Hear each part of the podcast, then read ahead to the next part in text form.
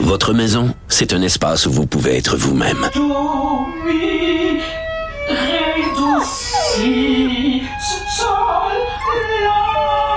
Elle mérite d'être bien protégée et vous méritez d'être bien accompagné. Trouvez la protection la mieux adaptée à votre maison avec Desjardins Assurance et obtenez une soumission en quelques clics sur desjardins.com.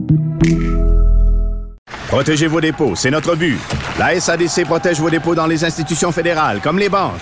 L'AMF les protège dans les institutions provinciales, comme les caisses. Oh, quel arrêt! Découvrez ce qui est protégé à vos dépôts sont protégés.ca. À Cube Radio, vous écoutez Yasmine Abdel-Fadel.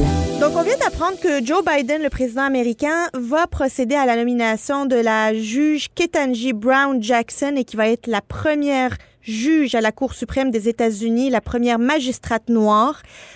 Tout ça s'inscrit évidemment dans le mois de l'histoire des Noirs et qui de mieux pour nous en parler que Monsieur John Parizella, qui est euh, ancien délégué général du Québec à, à, New York et conseiller spécial pour la firme nationale. Bonjour Monsieur Parizella. Bonjour, vous allez bien? Ça va bien. Alors, c'est une grande journée. Ça va être une grand, un grand jalon dans la présidence et l'administration Biden. Ça devrait se faire vendredi officiellement. Oui, puis en effet, c'est une c'est un processus qui débute. Hein. C'est pas non, c'est pas elle est pas sermentée à la Cour suprême, mais je veux dire les les démocrates euh, ont les votes nécessaires. Puis je crois qu'elle a la, la, des possibilités d'aller chercher quelques votes euh, républicains. Donc ça va être bipartisan. Euh, c'est clair que c'est un engagement que M. Biden a, a, fait durant la campagne.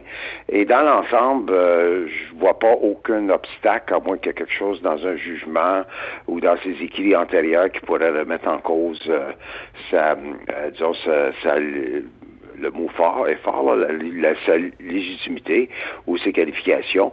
Donc, euh, il, a, il a fait vraiment un, une étude assez approfondie pour trouver la bonne personne.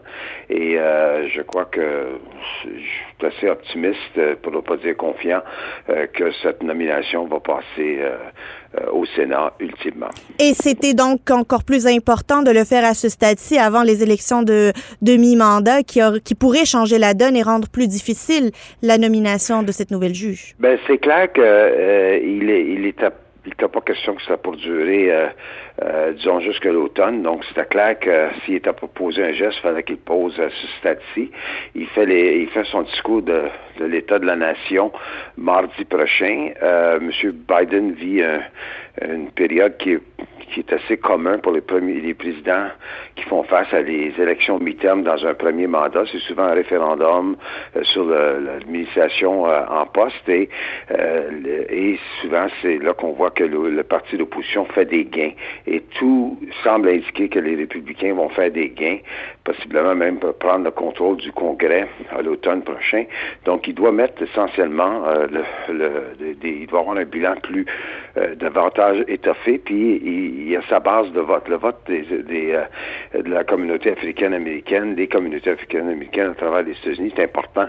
Et compte tenu que les gens votent moins dans des élections de mi-terme, faut au moins motiver euh, sa base. Donc, euh, on peut dire qu'il y, a un contexte politique assez important qui ne vise pas simplement son engagement, puis toute la question de l'équité, puis la question de l'ouverture, mais qui vise aussi une façon de motiver sa base sa base militante. Et surtout là qu'on on, on, est encore en pandémie, même si les Américains ont, ont coupé leurs leur restrictions euh, de plus en plus euh, depuis quelques mois. Et le fait que euh, maintenant, il y a évidemment la guerre entre l'Ukraine et la Russie.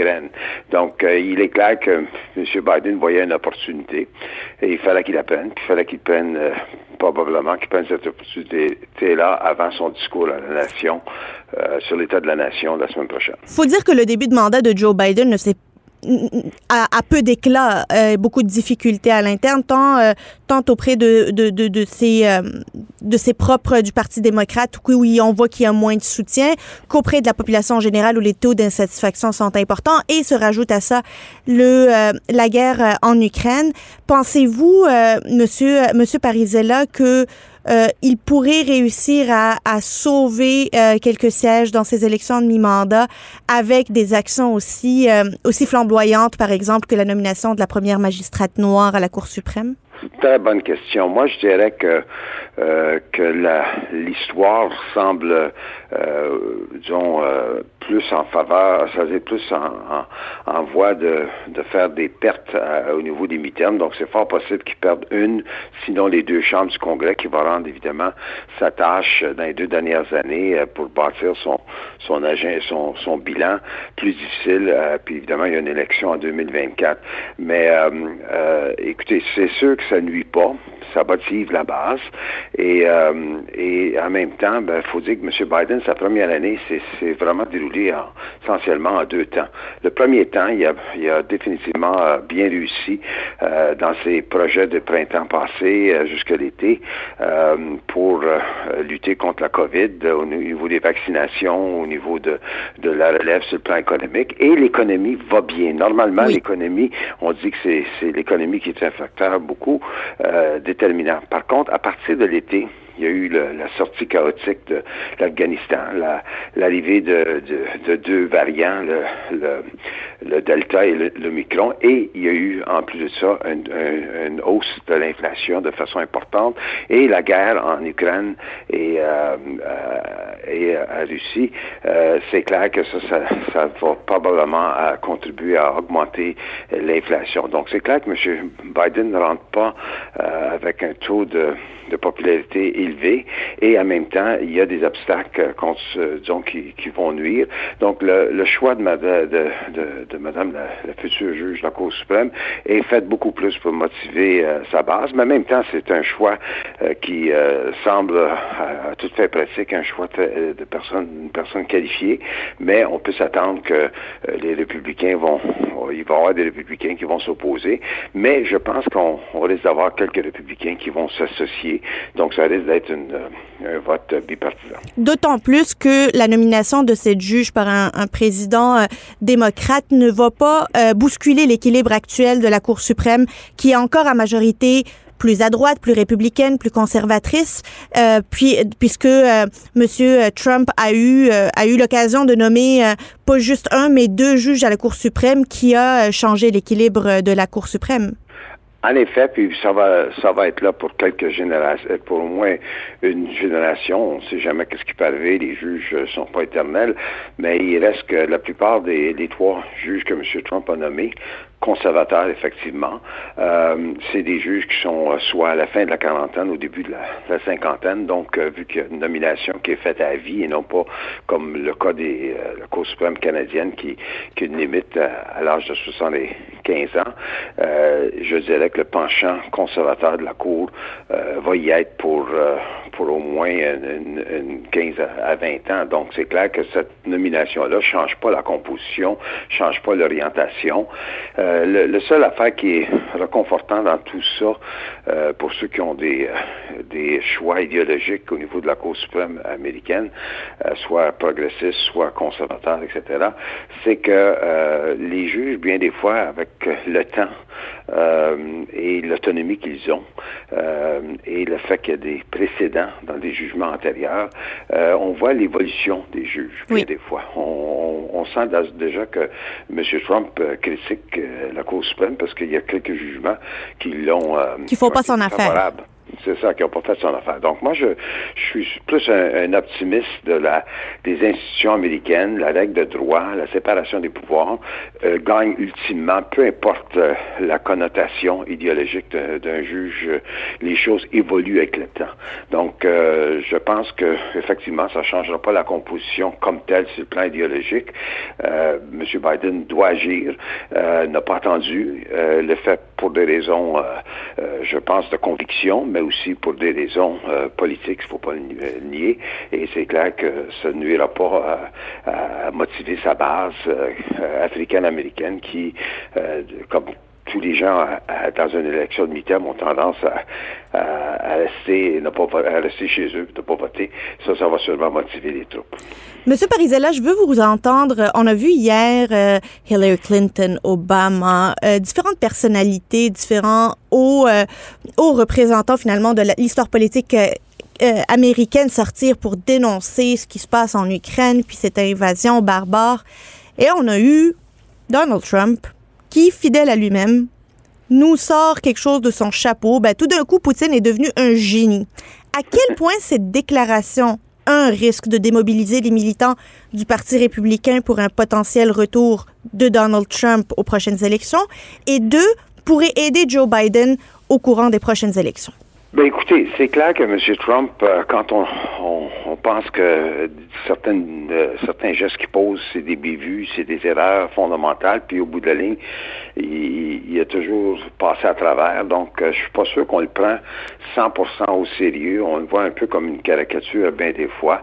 Il n'y a aucun doute que les républicains sont pas à l'aise avec son point de vue sur Poutine, parce que le, le Parti républicain, traditionnellement, c'est le parti de loi et l'ordre, c'est le parti avec une politique étrangère assez étoffée, et il se voit comme le parti qui a, qui a essentiellement gagné la, la, guerre froide. Euh, et Reagan, Ronald, Reagan est vu comme essentiellement le, le, maître à penser.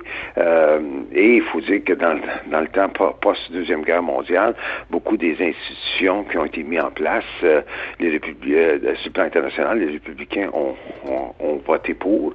Donc, les propos de M. Trump contraste beaucoup avec ce qui serait la, la, pensée conventionnelle du Parti euh, républicain.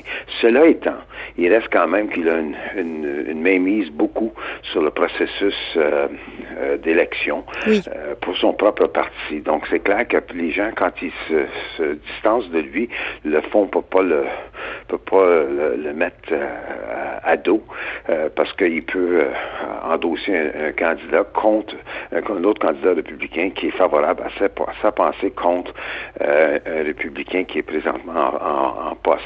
Donc, euh, il, va probablement s'en sortir assez bien.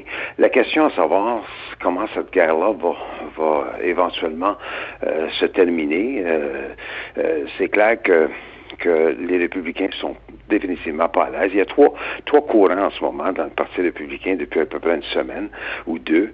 Euh, monsieur, euh, il, y a, il, y a, évidemment les propos de M. Trump, puis il y en a d'autres qui ont tendance à dire que M. Euh, Biden n'a pas été assez agressif, n'a pas été assez fort, il est faible, et c'est pour ça qu'on qu'on est sur la défensive. Puis il y en a d'autres qui se disent que au bout de la ligne, euh, l'Ukraine, ça ne touche pas, c'est pas sur nos frontières, c'est pas comme le Cuba qui était à 90 000 de de, la Floride et donc euh, fallait, fallait protéger notre, euh, notre, notre territoire. Donc euh, on voit que les républicains sont un petit peu dans toutes sortes de distances, toutes sortes de directions. Les démocrates, au contraire, sont assez solidaires. Puis autant que M.